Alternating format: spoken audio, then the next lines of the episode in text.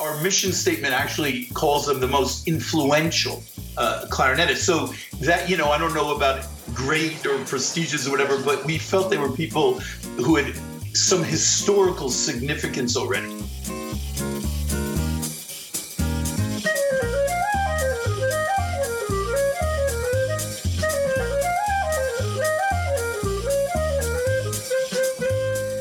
It is May 24th, 2021, and you are listening to episode 33 of the Candid Clarinetist podcast.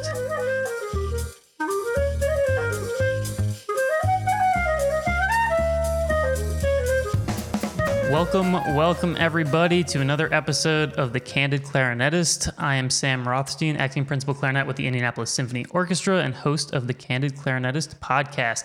It's been a minute since we've had a new episode up, but now that the orchestra is back playing and I'm all moved into my new place, I'm looking forward to having some more fantastic guests on soon, starting with today. And I'm so happy to be joined by Andy Simon, who is the principal clarinetist of the Hong Kong Philharmonic. Uh, so, actually, in his case, it's May 25th, I believe. Is that correct?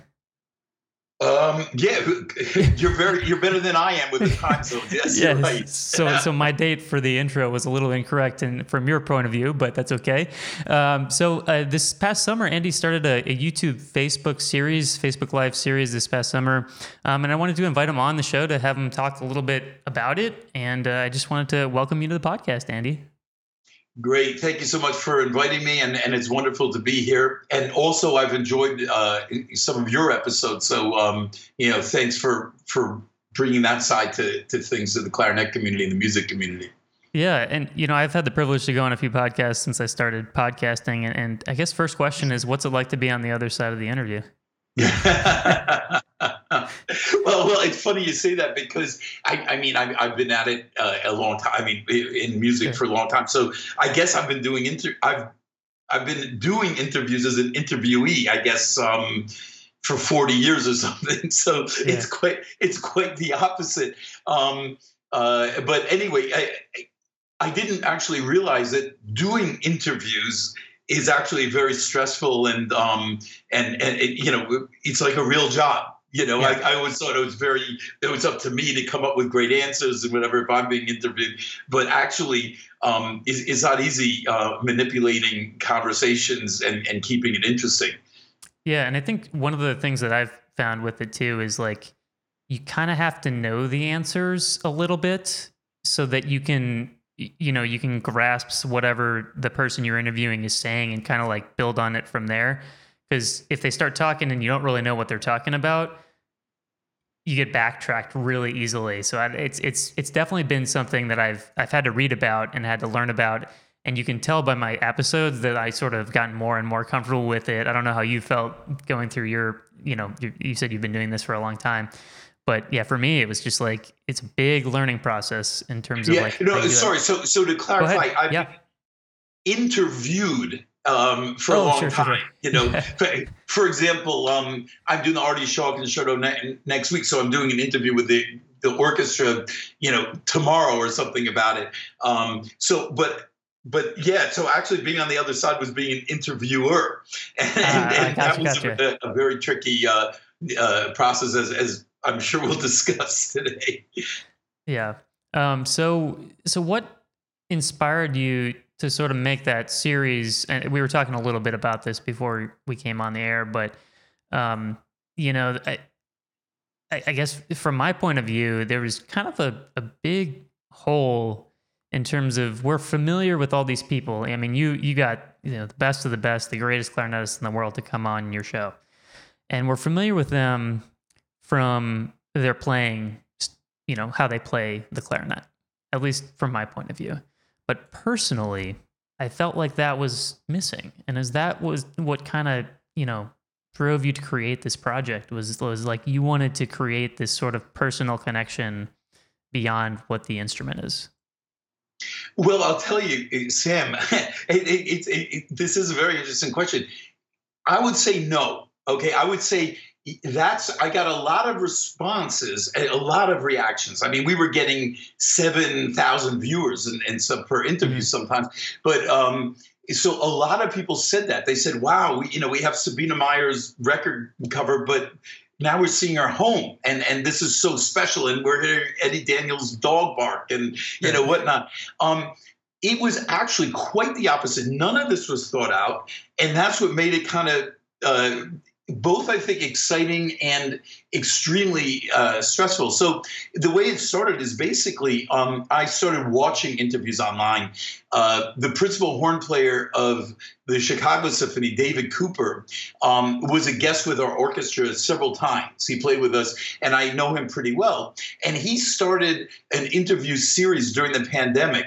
It, for example, he interviewed the principal trumpet, who was our principal trumpet. Right. Um, interviewed. Uh, he interviewed. Um, uh, uh, Stephen Williamson. He interviewed John Yeh, all people I know, and I watched them. And Lorenzo at that time, we, we never totally locked down in Hong Kong. It, it, it's just kind of different the way we were doing things from some of the other countries. So Lorenzo would once a week, twice a week, he'd be in the neighborhood and he'd pop in, and we would do various projects, often recording a, a little tidbits for the orchestra and whatnot. And while I was here, I said, you know, I saw David Cooper's interview with uh, Stephen Williamson or John Yeh. I can't remember which or Esteban that trumpeter. It was really interesting. And he says, Andy, you're a complete clarinet jockey. You know these people. All you ever do is talk about it. You bore us all to tears. You would be great at this. You, you love to talk. You love to BS. And I said, come on. I, you know, and he says, look, I, I can't even turn on my computer. He loves techie stuff. He says, I make a deal with you. Three things. One, if you do this, I'll do the techie things. I'll do the posters. I'll do everything.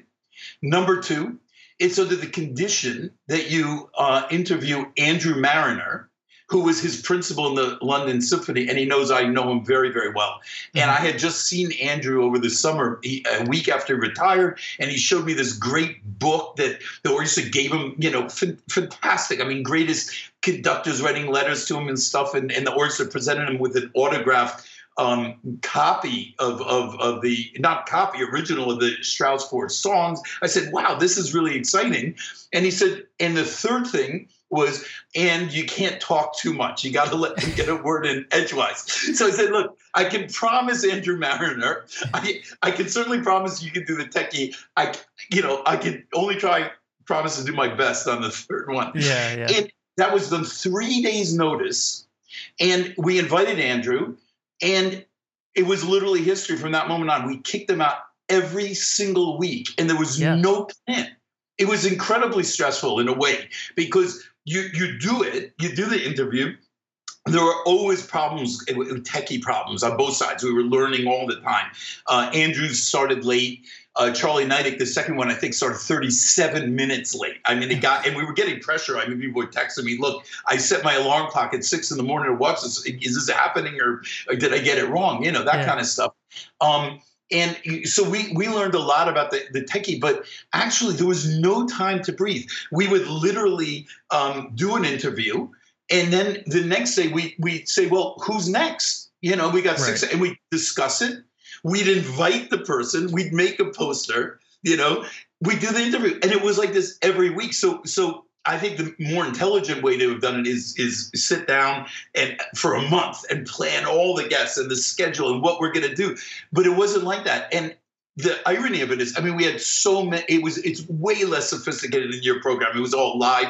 We had with David Schifrin. I mean, my microphone kept on uh, going off. I mean, the poor guy sat there very patiently, and we're trying to figure things out. I mean, but I think that was part of the fun too. People kind of sure. felt they were part of a real conversation.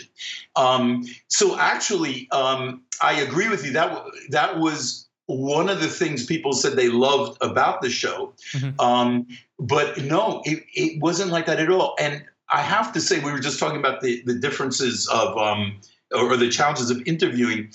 I'm very lucky because I actually tied in my 40 year career knowing most of these people at, at some level. I would say sure. maybe 70% I knew very well.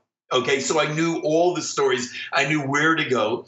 And I, I, would say all but one I had at least met, and almost everyone I had at least had a meal with. So even in selecting the guests, mind you, not everyone, um, not everyone was able to do it.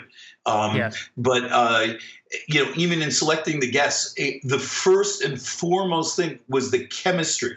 Okay, that that that that we thought I would have, and and I pretty much uh, knew a lot of the people, um, and and then Lorenzo's much younger than I am. He's European, so everyone was writing in. Well, how about this guy or that gal or whatever. Um, but we have real litmus tests like do people in Australia know this person? Do, would it generate excitement in Italy? Would it generate excitement in, in Asia, um, in the States? And, you know, I our mission statement actually calls them the most influential or influential, I should say, influential uh, clarinetists. So that, you know, I don't know about great or prestigious or whatever, but we felt they were people who had some historical significance already. And all of the guests, I think, were over 50, with the exception of maybe three. Um, and those, they, you couldn't ignore them. In other words, one, for example, was Anthony McGill. Right, yeah, that was the first one that came to mind for me. Yeah, exactly. You yeah. couldn't. Just, I mean, he was obviously in, in, in that. Further, people like Nicola Baldeyrou um, he, you know, he seems to be pushing the envelope, especially during COVID, on performances and clarinetists. I mean, he was seriously influencing what was going on. And thirdly, um, the only person I had never met um, was Anat Cohen. And I thought, wait a minute, um, if you're Downbeat Magazine Clarinetist of the Year for eight years and you're under 50, you you you can come on the show. Yeah. You know? So um, yeah, that that was basically how it came. We we were just playing by ear. It started just by being a good laugh with my old friends.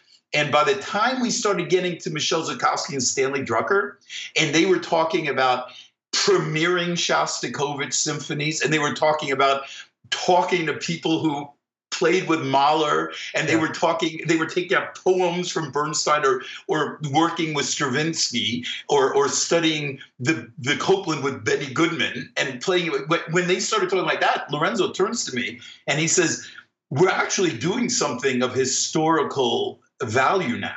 It wasn't yeah. no longer just a show, you know, and that's yeah. how we started to treat it.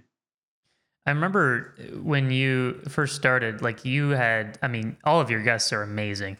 And you got like, you know, I want to say probably like 10 or so in. And I'm like, there's no, he ran out of people. There's no, and then like next week it would be like this am- amazing, like, oh my God, it's, you know, this person that like you just kept like rolling them out, all these like just, you know, Mount Rushmore after Mount Rushmore of clarinetists. And I thought it was so cool and and every week I doubted that you guys would find someone else better, and every week you did. So it was it was really cool to watch, and I love the the little thumbnails that you guys made or the posters or whatever. Um, I thought that was cool. Was that Lorenzo's sort of doing? Uh, that was totally him, and it was really funny because as you know, he's actually you know one of the world's great uh, bass yeah. clarinetists, and, and and we have. Um, we're complete opposites in a way because you know I almost I almost had sibling rivalry with my guests. I'm like you know I've been doing this for 40 40 years and you know now I you know I'm I'm an interviewer you know? And he loved it. You know he, I, you get on these facebook pages and people would say well say hello to lorenzo as if he's a sidekick you know? Right. and and i thought he'd be and he was doing interviews as a as a well-known clarinetist say in, in italy. And people would say hey we saw you on andy's licorice talk. As the techie guy. And i thought oh no i'm going to get an earful. He goes this is great to be known for something besides bass clarinet. He loved loved it all. And every time a, a handful of times we wanted to change the series, which never quite worked. The direction, um, and and the, like you said, we, we, felt maybe we are running out. You know, we we can go into different directions with different musicians. Um, and he said, first thing, oh my God, I've got to change the format of the poster and we've got to do this. And a handful of times we had several guests, and you can see the posters yeah. completely um, different. Then because we learned a lesson on the techie, so we started having techie dress rehearsals, and then he'd take photoshops, and people ate it up. You know, yeah. all of a sudden they're seeing someone they haven't seen for 15 years on there, and you know Stanley Drucker. Right? You know, he he was this massive.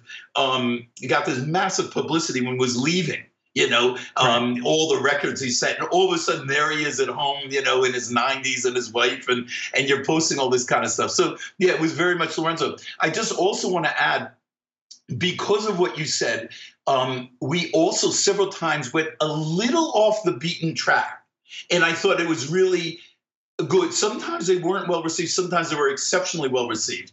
Um, one example would be um, Lawrence Gilliard Ju- Jr., who's the um, actor who was right. a classmate of mine at Juilliard.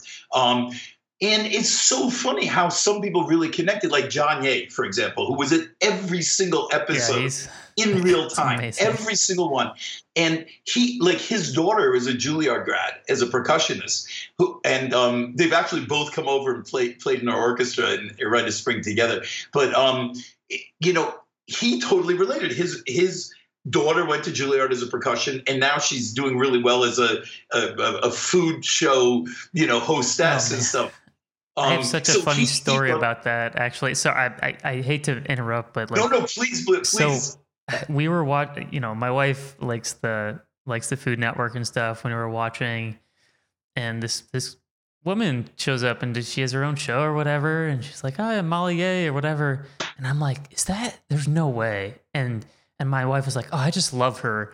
And, and I was like, I think that's John's daughter. And then sure enough, he shows up at the end of the episode. He's like cooking with her and stuff. It was the funniest thing. She's like, oh, no way. Like, yeah, it's so well, funny. I, you know, I have my own my, my own story with Lawrence Gilliard because I'm really kind of out of it. I don't know anything about pop culture. Yeah. So um, you know, I saw him show up on some.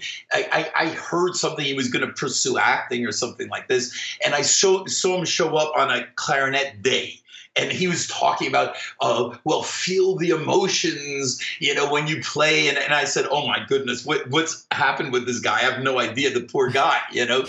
and then someone said to me, well, you need to check out The Wire. It's you know considered top ten TV shows of all time. So I put on the first episode, and he's the first face you see. And I said, no. Okay, so I go to Google him, and all of a sudden, little known fact about Lawrence Gilliard Jr. He used to play the clarinet at Juilliard, you know, and then right. you see him on The Walking Dead and this and this and that. So it was, you know, it was almost a similar story. But well, we had him.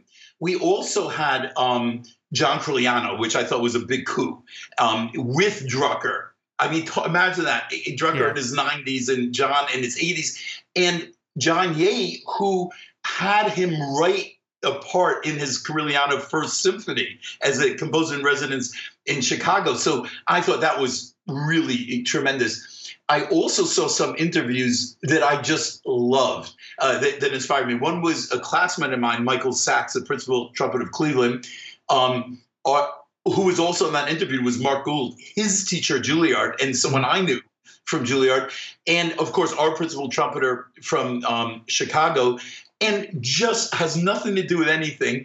I, am friendly with a you know world class uh, women's tennis player who, who won Wimbledon doubles, you know, in 2010. And I would and Mike was always talking about sports psychology and how it applies to music. So I had actually done a l'histoire du soldat with all three of the trumpeters. So I thought, um, I don't care. I, I'm grasping at straws. I just want to interview these people, all yeah. of them. Okay, so that's how I came up. We called it performance under pressure. It was three hours and ten minutes. It was one of the best received interviews.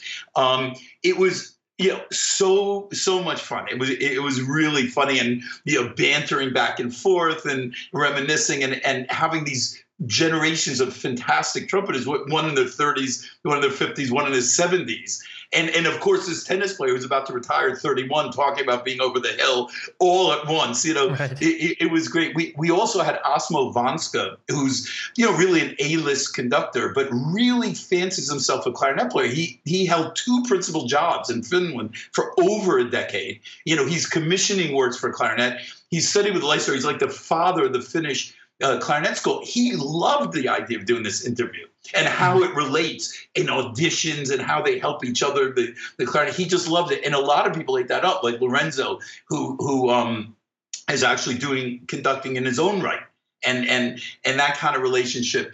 Um, you know, uh, we also had um, the memorial, which I thought was very touching at the beginning of David uh, Schifrin's, it was really uncomfortable. We, um, in one week, we lost J- Jim Ognibene, the bass clarinetist in the Met, and the principal, former principal of the Met, Joseph Rabbai, within a day.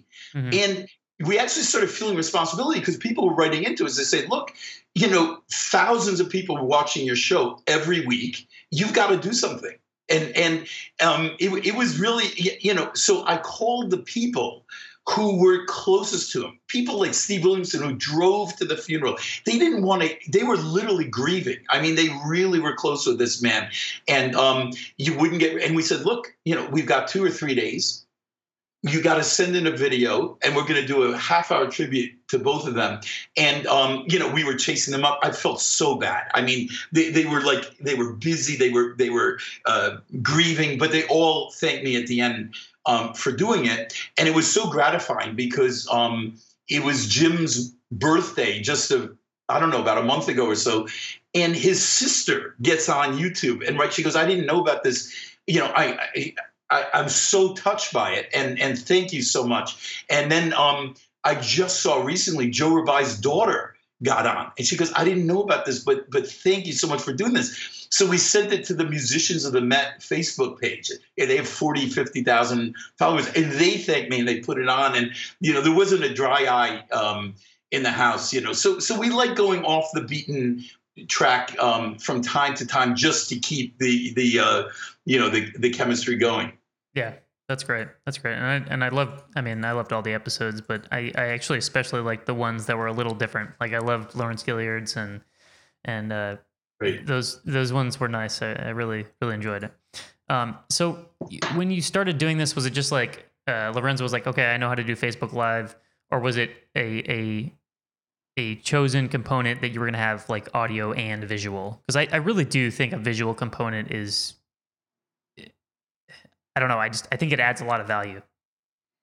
Okay, well, th- that's a great, really great um, point. Now, if you examine the music world, okay, so when, when I was in, I'm in my 50s. So when when I was in my 30s, you know, I made my first uh, recital CD, and in my 40s, I made one, and in my 50s, I, would, you know, et cetera, et cetera. Um, that was the way.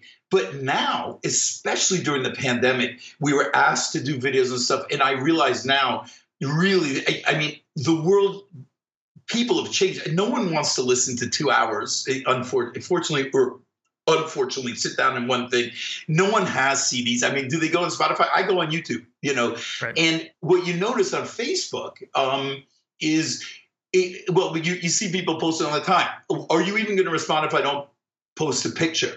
And we were flooded when COVID hit, I'd say in, in March. I mean, we already started getting in January, but when the world sort of just got hit over the head all at once in mid March, all of a sudden people were just flooded with videos. And you just go down just and you just click for one minute very quick if if you felt like it. The idea of putting on audio um, I, I think it, it, it's just almost a thing of the past um, I personally like seeing uh, videos, especially live performances if I can, because you know they they zero in on the clarinet solo or the flute solo when you're doing. You're not listening for the clarinet solo in the opera carefully over the singers in the in the CD. You can you, you know you take everything exactly to your timing where you want. You can you can see see everything. I I really like that. Um, so we also started learning a lot. Lorenzo was monitoring the po- what's popular and what isn't popular. So I'll give an example. It, it, it was almost disheartening. Okay, you know, you you do something very profound. You get John Corigliano on there or something like that. Now, the interest might not have been as high as Michele Zukovsky's husband walking in accidentally, you know, in the room, and she's scolding him, and they're going back and forth, and all of a sudden the numbers just went through the roof. And I'm thinking, oh come on, you know, we're th- she she she's talking about you know uh, John Williams writing her a piece. Beria wrote her the.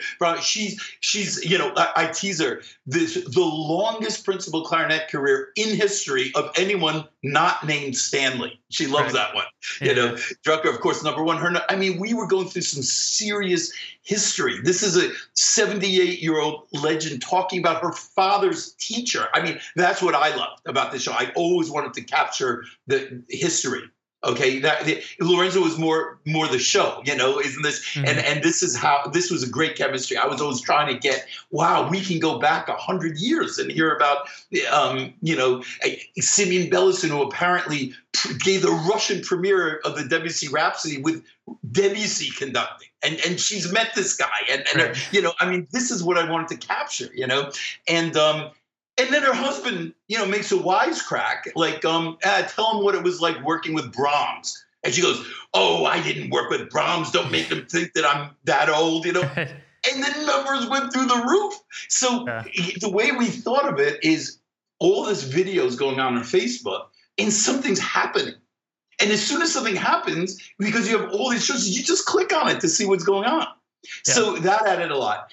Um, the live element of the show with all its warts. And trust me, there were, I mean, you know, techie problems, there were sound problems, video problems. Um, with all its warts, it, it, created a sense of community, and you could see all, you could see. Oh, um, hey man, how are you doing? I haven't seen you since Eastman 40 years ago. They literally start catching mm-hmm. up on the on the on the side, and and I think that I don't know if it would have been the same if it was just a live audio thing. So, um, so, so I have to agree with you. And and further, um, we saw things that we never that people commented. Just what you're saying behind the scenes. I mean, Wenzel Fuchs takes us into his garden he goes, look at what I've been doing, and, and this is where he lives, and it's going. And Alessandro Carbonara is taking us around the house. He goes, well, that's my cat, and and I'm a woodworker. Look at this woodworking, you know. And Steve Williamson, bless him, gave us a, I think, a 13 minute reed lesson. I mean, he did an entire procedure, you know. Mm-hmm. So so where would we have been without video, you know?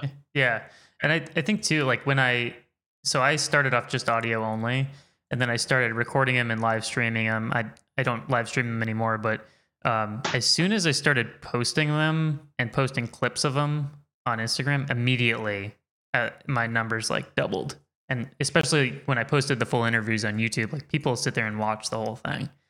Um, and so that's been a really cool thing. So for anybody looking to do this sort of thing, I think uh, you know learn about it, uh, re- do your research, and and and know that that people do like a visual element to it. I think it does add something to to the whole thing, and you can sort of judge the energy of a conversation too, sort of by the. It's hard to capture. It's sort of like uh, capturing the tone of an email. It's it's the same thing with audio, and then you add the visual. It's it's hard to decipher what's exactly going on unless you're seeing what's happening. So, um, yeah, very cool. Uh, so among like all the great guests that you've obviously named out, was there was there one interview in particular that that sort of stood out to you as like, you know, your most engaging or informative or the one that you were just like, wow, that was that was something, you know, we just gave something. Yes, uh, you know, and, and, obviously I have to say this, but it doesn't matter. I've never been known for my my diplomacy. Lorenzo is, but um, I mean, really, every single Im- interview was a gem. I really believe that. Okay, I would have stopped, like you said, after ten. What? Why? You know, yeah. Everyone was a gem, and I want I, I want to mention a couple, but I'm going to culminate with with basically what what I what I said before. I mean, so the value of some of them. For example, not only was michelle's um, historical, but it, but it's good behind the scenes for people to understand some of this. Um, Sabine Meyer doesn't do English interviews. I find one online. I couldn't find any interview that lasts more than two minutes or something. She hates internet interviews. Okay. Even she was going to play with our orchestra. I mean, this is someone engaging her. Please, will you do an internet interview to promote it? No, I, I really don't like it. Okay, fine. I um I approached her manager who who was a clarinetist and a fan of the show. I'll ask her. Great idea.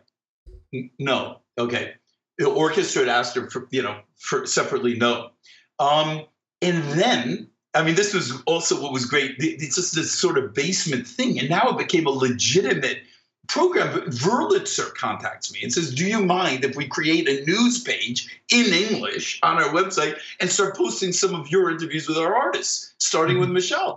No, I don't mind. Go ahead. By the way, do you think you can ask Sabine Meyer? Yeah, but you know she doesn't do this, right? For, for and, and forgive me, I don't know if I'm using the right words, but of all the guests, she's the one that struck me as i am going to use the word a thorough career. I mean, this is someone who was in the spotlight for over 40 years and never sort some people were more in fashion and then dwindled and, and others had their she just seems to always have been there the whole time yeah. no interviews okay in her 60s um so fine a couple of weeks go by three weeks go by maybe and i get an i get an email from her husband and he says look she doesn't like doing these we saw your interview with michelle Okay. We realize this is something different. This is fun. Okay. We'd love to do it. Okay. So, so what I'm trying to say is it all, you, a lot of this was was a was a building process that led to something. Led just as you say, when's he mm-hmm. going to run out? And all right. of a sudden, you know, um, and uh, I actually I actually put put put down um, some notes. You're going to have to forgive me um, because See what happens when you're prepared. yeah, I know. Um, I'll um, teach you to practice. Oh, oh yeah. The memorial I thought was so important. Looking back, I mean, to, to, to get that feedback from their family members. No one did this, and I mean, I, I was moved to tears when I saw the response. Um, but when I can we agree? Can we agree that if you're in your 70s and you've been the only person to win the Munich competition first prize for over half a century, and you've been the Cleveland Orchestra's principal clarinet for 40 years or more, okay, you're a legend on this sort of scale of what we're doing like Frank Cohen. And, mm-hmm. and, and, can we agree that if you're 78 and you've been principal at LA Phil for 54 years and the first woman in history to be the principal of a major orchestra, and you, you know you you had Berio write you works and John Williams, and you, as I said, you know, performed the Copland you started with Copland, you're a legend, okay? And then I announced Stanley Drucker. Now, first of all, Frank Cohen mentions in his own history his first clarinet or one of his first clarinet memories is a kid going to hear Drucker do a solo and getting an autograph from him. Okay, this this is Frank Cohen. Yeah, right? Right, right. Mm-hmm. Then then when I posted it, Michele Zukovsky puts my hero and idol. You know, I mean, these are people in their seventies. You know, who had you know a lot of people, and I so I already knew this was going to be something special. And when we started interviewing him, I, th- I thought to myself, who in this planet? I mean, I, I really wonder is over 90, let's just start with that, okay, over 90, is as sharp as this man. I mean, the guy's brain power is so intimidating and is as successful in any field as he's been in the clarinet. I don't think, I bet there aren't 10 people Okay. Right. And I, I thought to myself, wow.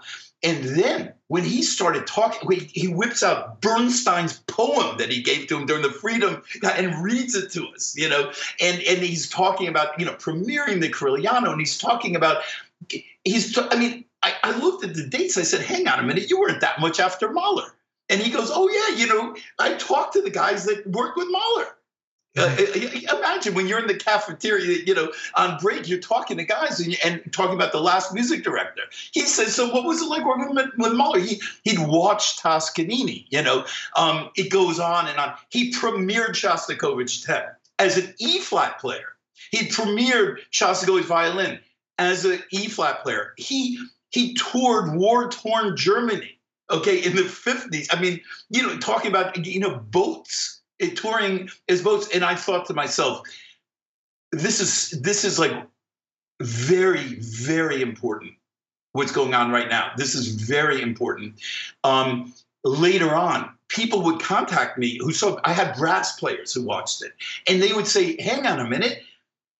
he would have been there with with you know my teachers teachers teachers teachers teacher who wrote this famous method it would be like you you know talking to Klosé or something, right. you know, and and and and they contact me and say, I wonder if he knows them. So I'd email him. I said, Well, do you remember the tuba? He goes, Sure, I do. And he would tell you, well, this guy was always well dressed, and this guy's tuba, he always went to this pub afterwards, and his tuba is there still, you know, and and and he talked about it, and I emailed my low brass section, who, as I said, some of them are my age, and to them, I mean, this was like their, you know, four generations ago of right. um you know, it's almost you know, it's like it's like you hearing about.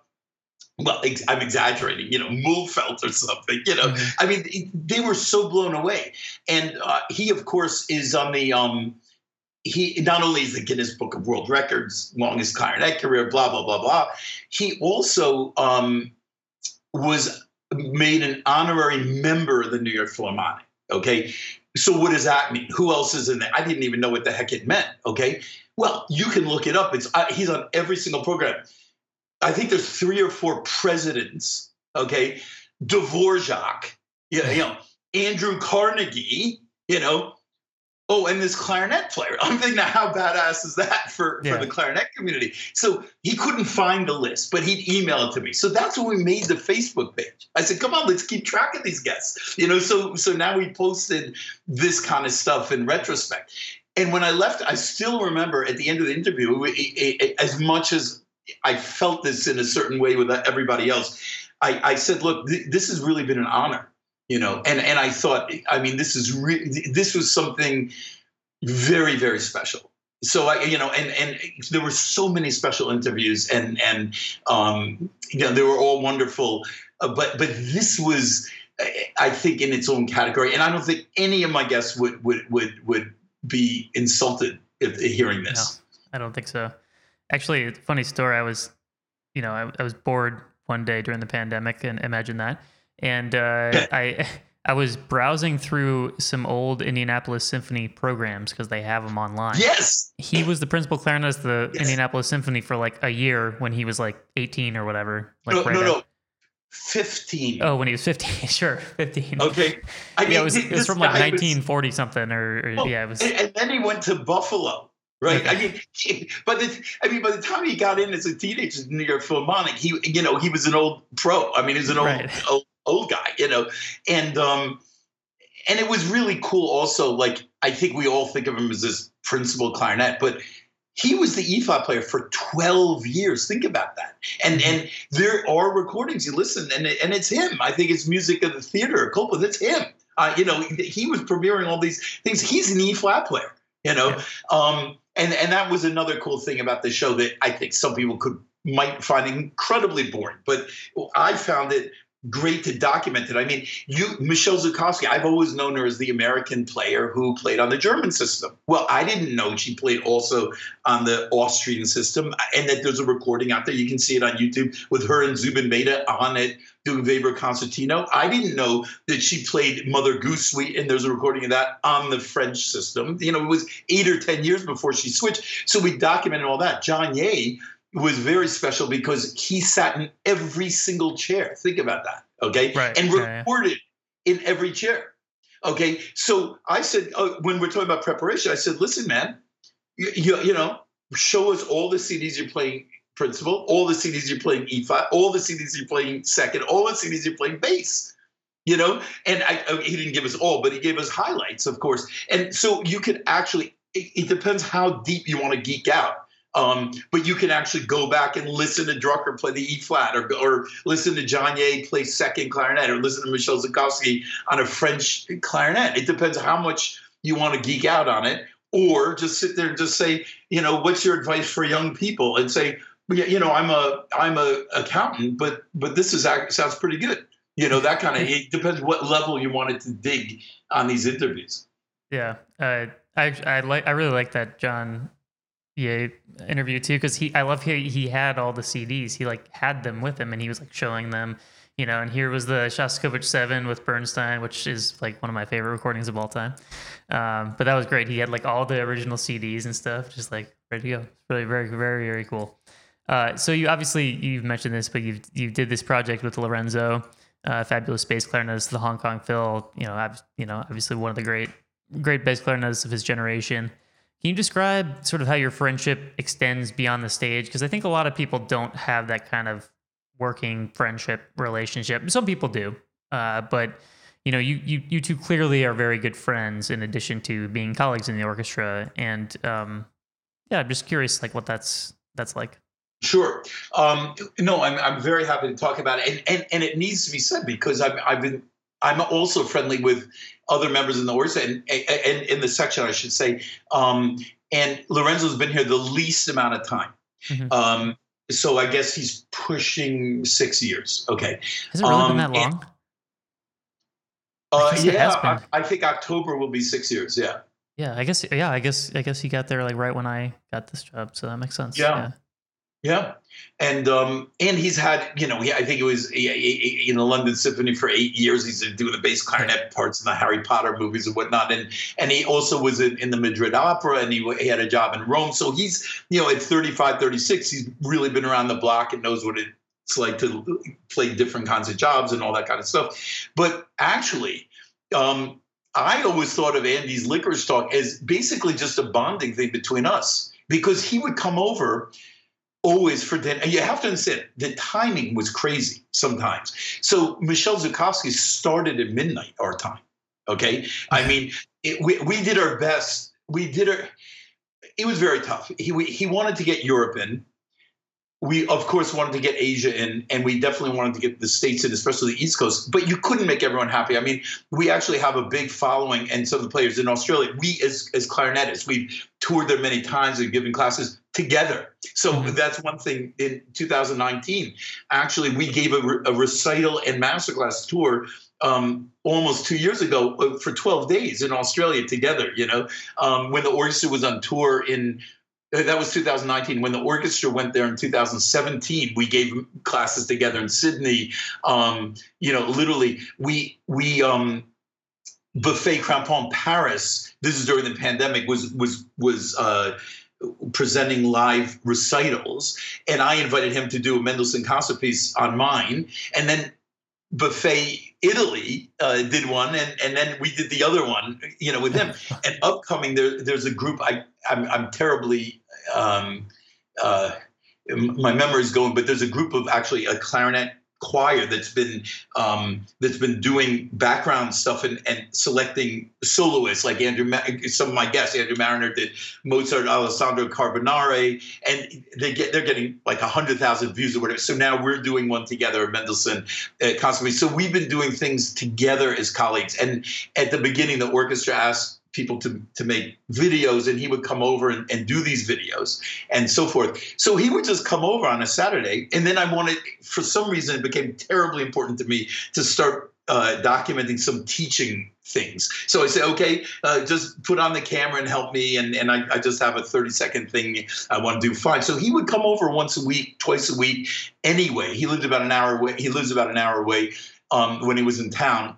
And, um, and you know, so so I'm just giving you good examples of, of our relationship that way. But he's also pursuing conducting. I'm on Tuesday. He's going to be conducting something, and I'm going to do a little Italian full, you know, concerto um, for him, and and and and that kind of stuff. So. Um, you know, obviously, um, that that's had a lot to do with. It. But I, I want to also talk about his contributions to the show. Okay, yeah. I mean, in the Michele Zukovsky interview that took place at midnight, and she, I'm going to give her a hard time because we're best friends now. Um, you know, was complaining about having to get up at nine in the morning when we started at midnight. Okay, it was Lorenzo's birthday. Okay, and he he rented out a hotel room nearby, put his family in there. When they went to bed at nine or ten, he has two young kids. He then came over to do the show, went back at three in the morning. We had a few interviews. I mean, you had to respect people like Drucker and Corigliano when you're 90s and 80s. They say, look, we don't want to get started till 11 in the morning. Uh, what are you going to say? So, you know, you right. start at 11. Um, once in a blue moon, in, in Yehuda's case, in um, in uh, Eddie Daniels' case. They really wanted to do it nighttime, their time. So it, it, was comfortable for us. It was Sunday morning, but that's like the one day he always spends with the family. He gave that up. He was not only was he doing great posters um, and helping with uh, with the techie stuff, which wasn't always easy. Um, you know, he would monitor things. So, like I said, we would see what worked and didn't work. Okay, when when someone was talking for a long time, no matter how interesting it was, the numbers would start dwindling. But as soon as I interjected, it could be anything. Like, um, excuse me, I need a drink of water. All of a sudden, the numbers. They people love the interaction. So we were learning. Um, along the way, and he was monitoring it. He always made sure there were shout outs. I mean, it wasn't just a quote. I, I, I hate to use words like this because everyone was so important and reaching people from all levels and all walks of life and all around the world was so important. Um, but but when I say the caliber of people getting, I mean you're you're getting you know, members of the Berlin Philharmonic and the London Symphony, and all coming on and saying hello. And some are not clarinetists, and some are, especially, I mean, people like Drucker would, you, would have these people in their 60s and 70s, very well-known musicians. They they just had to get on because they remember when he played like a show with their youth orchestra or whatever. And and he was monitored. He'd always make sure, let's give a shout out to these people. Let's let, let's do that. So I mean, his contributions were great. He has a completely different take on um, what what's important important to him and and people in his generation in Europe and who who's important or who isn't and what they're bringing to the table and this kind of stuff. He also did some interviews himself as a base. First of all, the the the entire mem- the memorial was his idea. Um, J. Lawrie Bloom didn't have a send off. I mean, the poor guy's been there how long? You know, he lucked out that his last concert happened to be a concerto, but at the end of the day, it was a couple of months or something, and it was you know bye bye on Zoom, and that was it. And he actually felt sorry about it as a as a kinfolk, you know. He says, "No, let's ask John if he's willing to have him come on." And um, and he did, you know. Um, and then he conducted the interview. But Michael Lowenstern, Lorenzo has a thing for planes. I don't know what it. I can't explain it. We were in, in Perth, Australia, on our masterclass tour, on in in the mountains, watching the sunset with kangaroos behind us. I, I have some students who live there showing us around, and um, and the plane comes and i mean he's got an app and he takes a picture and it tells you where it's flying to and the kind he's obsessed with planes well michael lowenstern's a pilot with a plane. You know, he, he, Lorenzo loves techie. Michael Lowenstern is one of the guys who's really been pushing the envelope on techie, um, bass clarinetist, of course. So he led that. Um, Paul Meyer's interview. There, there, someone wrote in. They said, you know, we were gonna, we became lawyers. We we did, we were professional clarinetists. Uh, now we're retired lawyers. Um, can you help me sell a clarinet? I would get conversations like this. You know, maybe you remember me from four, five. Well, they said, because of your show, we kept the clarinet. But, you know, be a little sensitive. Not every one of us is trying to be the next principal of the Berlin Phil or the next Munich competition winner. Um, some of us are really happy playing in the community band. Is their clarinet? And we, what's it like being a section player? You know, and we're sick and tired of hearing, okay, well, when I played the concerto with the Concertgebouw, when I, when it, you know, when I played Rock Two with, you know, whoever Bernstein, you know, let's, let, what's it like being a section player? And also, by the way, we've become your fan. We didn't know, and we're watching on YouTube. And he sat down and, and he would talk about that. Um, so he he was actually part of the show as well. Yeah. Yeah, that's really cool, and and I'm glad that you guys did that project together. It seems like you both had different strengths, and you you contributed. Hey, by the way, I just want to show something. You yeah, might go ahead. see this poster. This was my birthday gift from him. Let's see. Yeah, this is incredible. For those yeah. not watching and listening, right. sorry you're There's missing 20, out. 28 of these, right? Yeah. So you, you can see, I mean, he made a collage and, and here it is now. So, yeah, that's so cool. You know, I, yeah, it's really meaningful. Yeah. Um, so yeah. I love it. I hope he made one for himself too. Because that's a good question. Yeah, because because because he has to immortalize that too. It's it's it's very it's so cool what you guys do together. And I think you know one I guess one other question I have is do you guys have any plans to sort of continue this or you is it just kind of like you know because I remember the announcement was just kind of like oh we're you know this is the end of the series and stuff. But I I sort of got the feeling that it wasn't.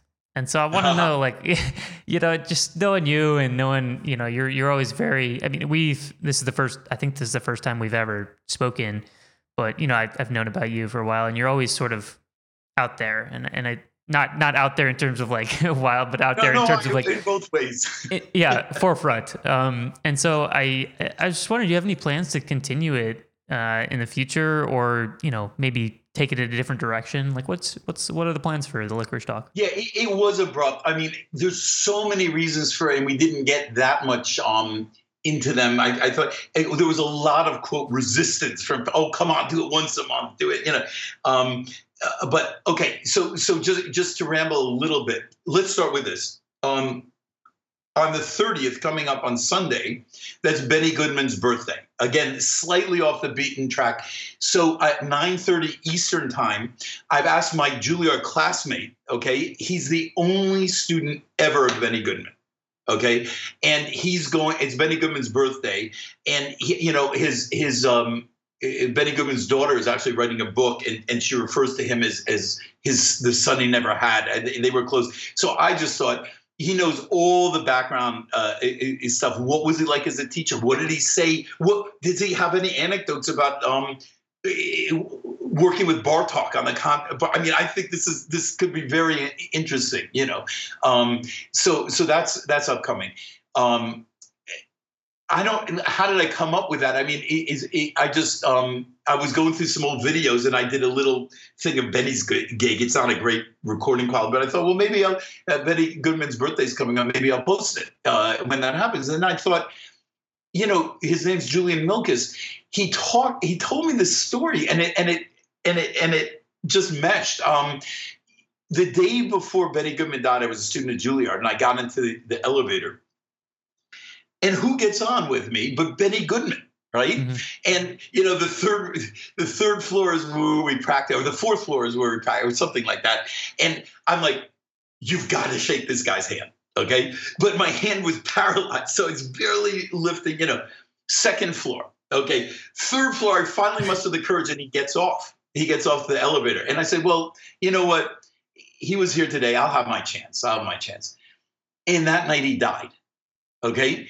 And I I posted this, I, I posted this Benny's Gig, you know, I don't know, 10, 11 months ago, let's say. Um, and Julian says, well, let me tell you, okay, he had never performed the piece. Anyway, Benny's Gig for the people that don't know. Morton Gould wrote a duo for for bass and clarinet, kind of jazzy, for Benny Goodman's 70th um, birthday okay? Is a very very um, accessible piece.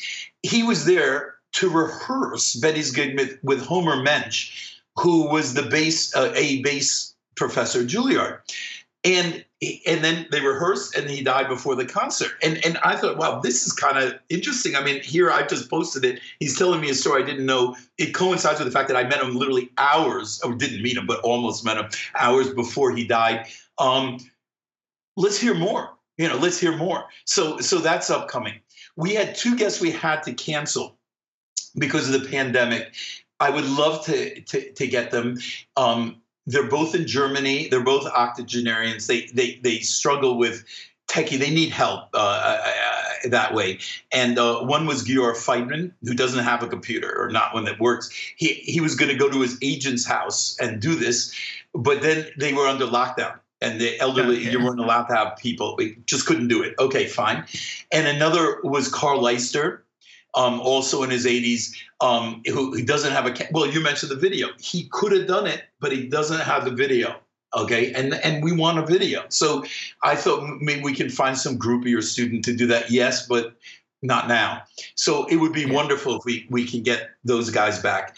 Um, and and i'm sure if there's any ideas, little ideas like this, the, uh, the, the, the Benny Goodman thing, we'll do it. We are very busy, of course, in, in other ways. But yeah. some things we're doing is um, uh, I've just decided because we learned so much about the marketing and the platforms and everything um, to start posting the interviews at the annual anniversary. So we're already up to number three. This week is is Nicolas Baldeyrou. And so we're posting hmm. them again because we we found the following at the beginning was kind of guest oriented and people didn't know what it was. But when you got to sort of 10 11 12 guests the show itself got a following. It started getting to the point that like well you know what? I, I don't i don't even know this guest is. But we trust the show. And they did it. And, and so over the summer we started getting tremendous viewership no matter who the guest was. And um, so i want to especially pay tribute to this first sort of dozen people. We didn't advert we didn't post on clarinet facebook pages. We didn't have it on youtube originally. We changed platforms several times. Um, so so you know we think these were really really good interviews and um, and they deserve to have a chance. So we're posting those now. Um, we have put together little clips like um, we had three jazz players. We had Eddie Daniels, Anat Cohen, and uh, Paquito D'Rivera, and they played a little recital for us. You know, so we made a compilation. It's nine minutes or something. So that's out there already. And I have a fantasy of um, of a highlight reel. We've got fifty to sixty hours of data I mean, there were it was very individual, but there were two or three questions that were consistently asked. Um, advice for young people and stuff. I guess we could probably put together a highlight reel of three hours of just these really great people and what what kind of advice they would give, and that would be, I think, very contributory um, for those that aren't going to watch sixty hours of, you know, as John Yeh's was over three hours, the trumpeters was three hours and ten minutes. It's you know, it depends how geeky you want to get, but I think these little valuable highlight drills might be um, really good. So that, that's where we are right now. Also, I mean, it's like I, some of you might know Joseph Horovitz's Sonatina for clarinet. In, in some places, it's very standard. It's been recorded over 40 times. In other places, people don't know much about it, but it's certainly a success story. And I've um, I studied it with him and recorded it. Um, and I asked him about it. And, and how do you know that that you just don't know? I, I mean, that hit the number but the other one could have hit the number. You don't know which one's going to hit the number. It just became very popular. Same thing with Andy's Licorice Talk. We were doing this, but we had other things in mind. Um, we made videos showing a lot of the beautiful spots in Hong Kong, um, musical videos, because you know Hong Kong really has been getting poor international media. We thought for the last few years, and we really feel very grateful to all that it's given to us, and we think it's a great place. So we wanted to do that. Um, I, as I said, for some reason, all I guess it was a year ago. Um, I, I, was doing an online uh, uh, festival with with Charlie Neidich and his wife in in Japan. Um, I, I, we we usually go to Japan. This time was online, and um, and we always give like a lecture master. They always give lectures, and I cop out. I just let people play for me, and that. So, well, wouldn't it be great if I surely I've learned something after 40 years of, of you know making mistakes and screwing up and everything else. And and maybe I, I, I all of a sudden it's very important to me to share these little things. So I started um, you know doing those kinds of things as well. So um so that's where we are with the program. But of course i mean um the orchestra's in full swing. I, I I'm, I'm doing this strauss duetto concertino in a, in a month and i'm doing the shaw concerto next month next week and a, a, a couple other videos that i told you about and then the chamber music concert and and that's all in the next few weeks and teaching and this and that. So so we do the best we can. We do the best we can.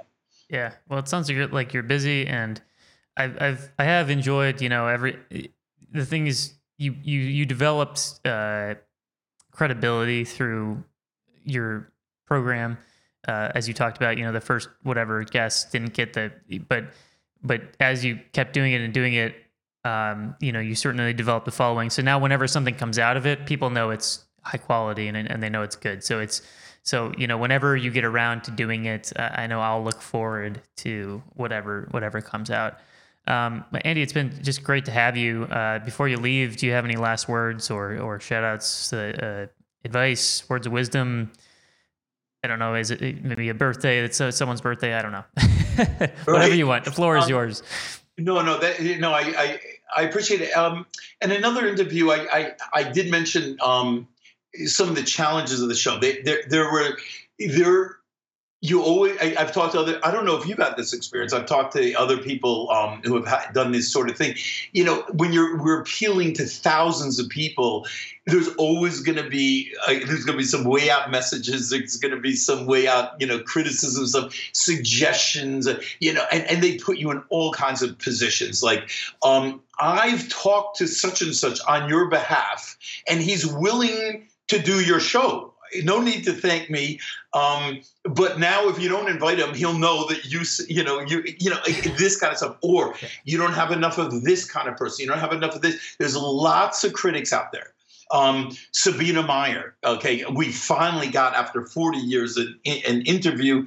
Um, and her husband, it was under the condition because she's not comfortable with her English that her husband gets involved a lot Eh, because his English is better. They he under I mean they're they're like one person practically. You know they've been together for how long and everything. Well, you know, I mean you built this as a Sabine Meyer interview and it was right. It, it was watered down.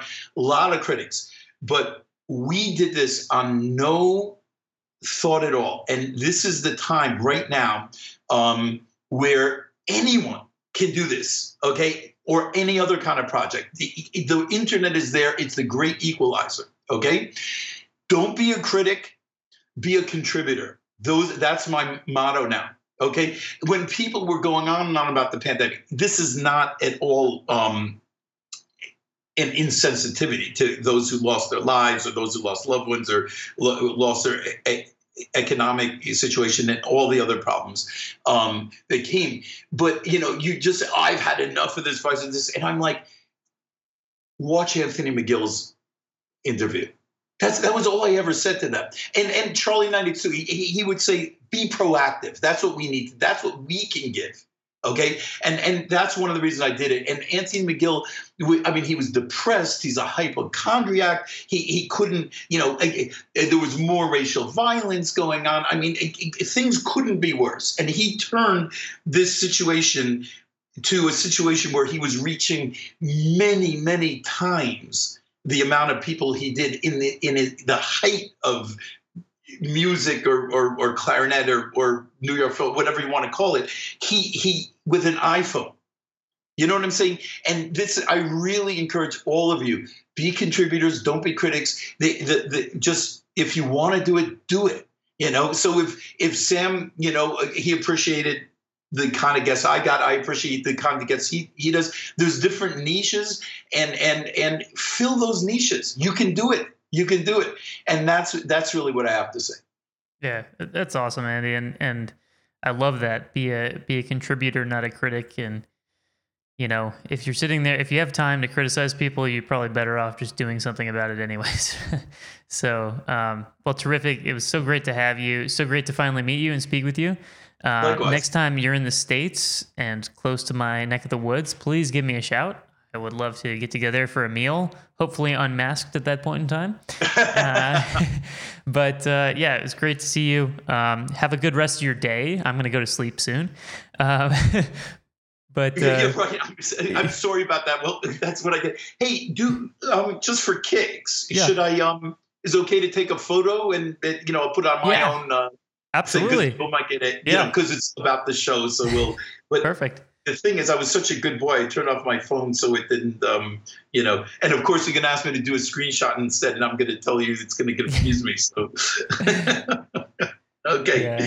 So, if you don't mind, we will we'll we'll document yeah. this moment. Perfect. So, hi, Sam. There you go. Perfect. Awesome. Well, okay. If you haven't had a chance already, please be sure to stop by our website at candidclarinetistpodcast.com where you can find more information about myself, the podcast, and links to all of our content platforms. On behalf of myself and Andy, once again, I am Sam Rothstein, and thanks for tuning into the Candid Clarinetist podcast.